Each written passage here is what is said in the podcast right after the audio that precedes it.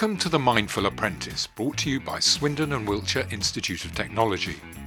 In this podcast series, we want to share stories and information to help everyone make the apprenticeship a success, whether you're an employer or the apprentice. We've interviewed a wide range of apprentices, employers, specialists, charities, and clinicians to make this series. Wherever you're listening, we hope you'll find it helpful. Hello, I'm Dominic Arkwright. In this programme, another inspirational story. Meg Ginsberg, an apprentice project manager um, at Southwest Water. And this is how she became an apprentice. I actually had quite a few friends that went straight into apprenticeships um, after sixth form. Um, so they'd always sort of been on my radar, and I was very lucky to have a school that promoted them and gave us the sort of correct education and information at the time where we could then make a, an informed decision between the university route, the apprenticeship route, or if you wanted to obviously um, go sort of straight into work or take some time out. So they'd always sort of been in the back of my head. I did have quite, uh, how should I put it, uh, um, traditional parents who very much saw um, university as a sort of only option and you must get your degree. So I sort of said, okay, well, I'll, I'll go do nursing. It's a good profession. So I started my nursing degree, um, which was four years doing mental health and adult nursing. And then it was a sort of a combined master's within all of that. And then it was actually just due to sort of medical complications that I had to withdraw because I could no longer do the shift work on my feet. Um, and then I started using crutches and now I'm in a wheelchair. So um, nursing sadly wasn't really the sort of viable option. And that's when I started working for the ambulance service, taking 909 calls, um, which I, I did love and I learned a lot about myself, everyone around me, um, but wasn't the profession I could really grow in and push my education forward. So that's when I thought, I need something that will pay me while I train. I've got a three year old. Um, well, Oliver was a bit younger at the time. So an apprenticeship would work perfectly. I'd have a bit more support as I'm going through. And that's when I sort of um, looked into what was available at the time. And that's when I sort of thought project management. I like to be a bit bossy sometimes. So um, that sort of ticks that characteristic. Engineering is something that I, a lot of my friends do. Um, so I have a bit of interest in a slight bit of background knowledge, not much, but enough spark to be able to really sort of absorb and want to learn more from sort of colleagues around me. So that's how I got into it, really. But Meg Ginsberg didn't just fall into her apprenticeship, she prepared for it. I very much did a lot of background information into the actual organisation, um, whether it was environmental factors that obviously are a constant challenge to deal with, or the sort of changing laws and um, how the movement of um, this profession is sort of going as well, whether that's not just obviously engineering, but project management in itself. But most importantly, I recognised my transferable skills and was just myself in the interview. I think for submission, I just did a CV. I don't think I had to do any sort of additional words. So that was quite easy. A lot of them are easy. It's very sort of quick online. So I'd always recommend applying for a few just so you have some options. And then when it actually came to the interview, just making sure you're honest and they really just need to show the sort of the eagerness and the want to learn. And in a team, they will be your future colleagues, potentially those people who are interviewing you. So if you come into that interview open, honest, and really drawing upon every sort of experience and journey that you've been on, it doesn't always have to be positive, but what have you learned from that? Why has it shaped you into who you are now? And that's just really important, um, just to show yourself, really. But that you won't always get them. You will have negative, you know, no's, rejections. Um, and it's just, you have to keep going, being resilient. If you're getting all these no's and the rejections, it, it does emotionally take a lot out of you. Um, but if you can fight that sort of the dark, you know, the more depressing thoughts and say, no, actually, I, I am worth this job, I can get this, then when you do, that is the best feeling in the world. And it will mean so much more when you've actually had to fight for it. And now Meg's an apprenticeship ambassador, spreading the word around schools in the southwest. The one thing I always say when I speak at schools is work experience is the biggest, biggest thing you can do to help you with your career reach out to companies, even if they don't have degree apprenticeships or any other level of apprenticeship that are sort of showing at the moment. if you reach out to a particular team that you're interested in, get yourself known, really be different. Um, even if it's just a tour around their premises or could you please tell me a bit more about this project that you've worked on? That is all the sort of curiosity. And like I said before, it's that wanting to learn that they want to see. And if you get a week's placement there for work experience as a year 10, that could potentially be your future team. They could be your future colleagues. So that will make you stand out because not everyone does that. Um, and I know a lot of friends who've actually had job offers straight away from the work experience.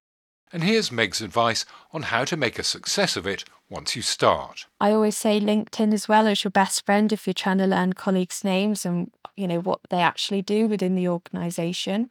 Because if you connect with them once you've met them, that obviously reminds you of their name, but also you can have a look at their experience. So make yourself known, say hello to everyone, but continue to ask the questions, um, even if it's silly ones. Just try and build those relationships and get to know people because they're the ones that will really, really help you no matter what as you go on through your apprenticeship journey and also then as you start your sort of uh, career onwards. Because there will be challenges. It is making sure that you have the support network there ready because you will come home tired um, if you don't necessarily have anyone checking in on you, that can be really lonely, especially when you haven't sort of created those professional relationships or even sort of friendships within your college groups yet. And just try and get into a routine, really. It's something that as you learn and grow within your position in your apprenticeship, your roles and duties will inevitably change.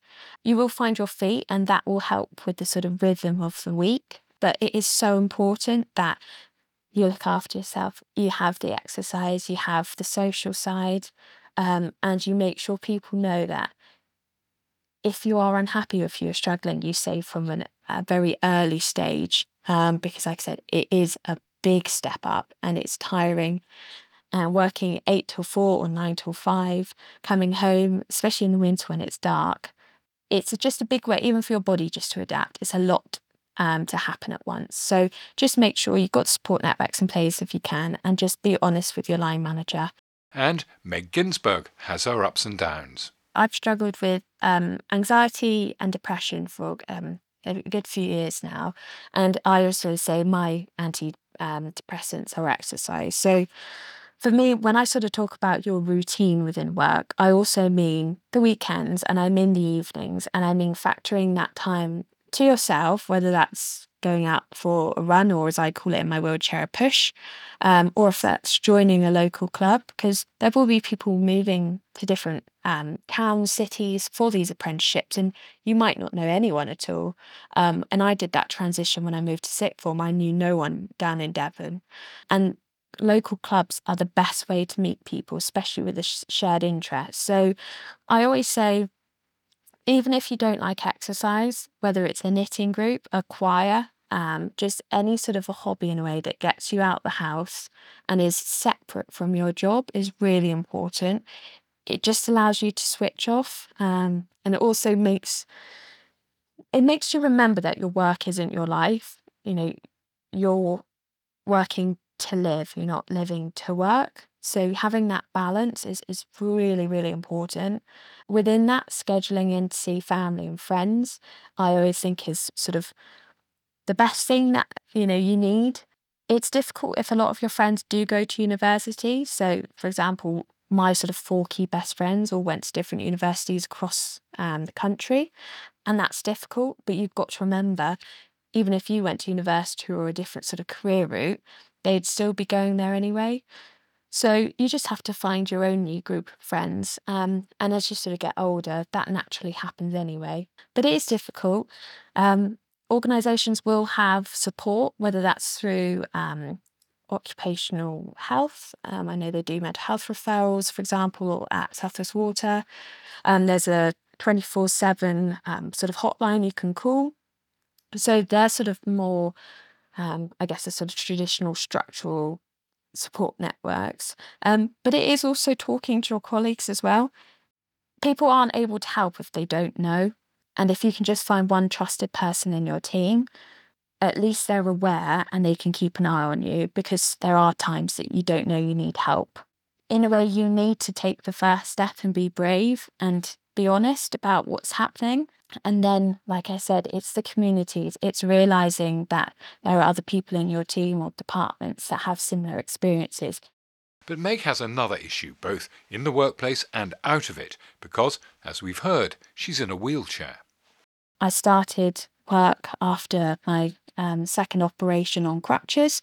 And then my physical state, in a way, got worse. And then, therefore, I used my wheelchair. So, even then, I was very sort of sheltered and quite protective of what I told people. And when people asked, Oh, what happened to you? I did feel very uncomfortable at the start. So I can talk about experiences within the workplace, which I'll start with, but I also have experience, obviously, in the outside world or even just going to college or um, even going out clubbing as a wheelchair user, the reactions you get are completely different. Um, but I'll, I'll, sort of focus on work. So I think the biggest one for me, um, I always sort of use it as an example because it's something that's really stuck in my head. Um, and I was at a conference talking about NEC contracts, and I went up to um, one of the speakers and I said to him, "Oh, could you explain a bit more about this, please? Because we're doing it in our college work." And I think I'd only been at the company for a few months at that time. And the first thing he did was he sat down so that we were eye level. And that made such a difference because he didn't need to say anything about it. He just did it and the conversation was as natural. Um, it was normal. There was there was no sort of explicit explanation needed. It was his natural reaction to get eye level and so that I'd feel comfortable. And when you're used to having 90% of your conversations with your neck sort of whipped back, to have someone who just understands was a huge thing. Um, and I'll also always sort of thank him for it because it made me realize that it can be that easy. Um, you get people who will physically jump out of your way in the corridors at work because they don't know how to, how to react, or they'll do the classic jokes of um, um I'll mind my toes, or um, oh wow, they've got driving license for that. It, there's the standard and very stereotypical jokes that weirdly a lot of people do make, um, and I think for some people who have disabilities, the natural reaction is to sort of go along with it, laugh, try and make people feel more comfortable. But you don't owe them that. You don't need to make them feel comfortable because that's not your place. You are just you. You are just existing in that moment. There will always be people who don't understand, and there will be people who ask, which, again, depending on the person, for me, I'd rather you ask. Um, I'm not going to tell you my medical history um, unless for example, you are my doctor who it's needed with. Um, you don't need to know if you work on reception. You don't need to know if we're having a cup of tea. So I think setting yourself limits is really important, but you can't control people's reactions. And that's something that's really important. You can't control what someone's going to say to you or do to you. Or I've had people move me in my chair before. I've had people just sort of tilt you back. I mean, there's so many things that you think, how did you ever think that was the correct thing to do? Or why why would you even think of doing that? So it's making sure that obviously firstly you're safe around people, um, but it's also that you it's hard to do. I still struggle myself, it's that you have the confidence to say, I don't feel comfortable talking about that, or um, can you not do that, please? Or even just ignoring the comments. You create a shield for yourself because it does happen so much. Um, and I think that's a natural response. And that's not a bad thing either. It can be actually quite a good thing. If you have one phrase that you, oh, what happened to you? Oh, I've just had operations and they haven't worked, full stop. I mean, you don't even know them that. But if you do want to say something, having a sort of phrase um, is quite handy. But yeah, it, it's very difficult. It's, I mean, when I go to site, it's a whole, you know, when you meet ops and contractors and it's very, very rare, let's just say, to have a female on site, let alone a female in a wheelchair. So you're always going to have a different uh, interaction with them anyway. So, like I said, you just have to continue being yourself and just, in a way, get on with it and educate them if you can. Say that's not appropriate to say, or if you have the confidence, which is hard, but just keep doing your job and you can't control other people. So, but you can control yourself and you can remember that learning is a big thing for people. Kindness helps with that. So if you can say to someone, actually, this is usually what you'd, for example, call someone in a wheelchair, or if we don't use that language because of this, that's helpful, that's educational, um, and that's what people need to, to sort of snap them out of their old ways or their misconceptions of how you should treat someone who's disabled. And how should you? It's a really difficult one to answer, to be honest, because it completely depends on the person. It completely depends on um, whether you have a uh, visible or non-visible disability. There's there's so much, um, but firstly, be kind. There's always you, you, don't need to make comments or remarks. You don't need to do that. Um, you don't always have to ask. I know I mentioned you can earlier. Like I said, I would always prefer someone to ask, but it is very tiring having people constantly um, asking for what is right or what do you need because a lot of the time it is just simple. We are humans, you know, just talk to us like you would anyone else. So, finally, what advice does Meg have for disabled people thinking of starting an apprenticeship? Apprenticeships aren't necessarily always looked upon as a, a natural career step, but they actually make quite a lot of sense. So, for example, I need help day to day, cooking, cleaning, etc. I am used to having help, I'm used to having support. If you go to university, they will always have systems in place to cover that. But it's not necessarily the same in in the sense that I mean, you are still very much the ones pushing for that change and pushing for that support. If you did an apprenticeship if you think you not only have your college or educational sort of provider that are uh, taking you through the actual qualifications, who have a duty to look after you, to check in, uh, they have wellbeing officers themselves, they have tutors that are trained. So that's just one side of things. You then have the organisational structure who again like i said they have these processes in place already a lot of the time. They have the governance they have um, the expertise. So again you have a whole other framework. You then have your colleagues who see you most days. They get to know you. They know how to help. And then you also have the fact that a lot of the time if you are doing an apprenticeship you'll still be either living at home or close to home. So you still have your friends and family usually a lot more accessible to you so never close yourself off to further education. Apprenticeships might seem daunting, and they, they are for some people. But what I'm trying to sort of say is apprenticeships are open to all. There are um, apprenticeship networks out there. So I'm a Southwest Apprentice Ambassador, or um, they have a, a, specific disabled network as well um, for those who sort of want own stories or personal experiences shared the opportunities are there um, and just go for it. So I really just would say if, if you are disabled, apprenticeships, uh, I really would advise you to look into them as an option. Um, and that's at any age as well, not just coming in from school. So Meg Ginsberg has overcome difficulties both with her physical and mental health and come out on top as a successful apprentice at Southwest Water. I hope you found her story an inspiration. I'm Dominic Arkwright. That's all for now.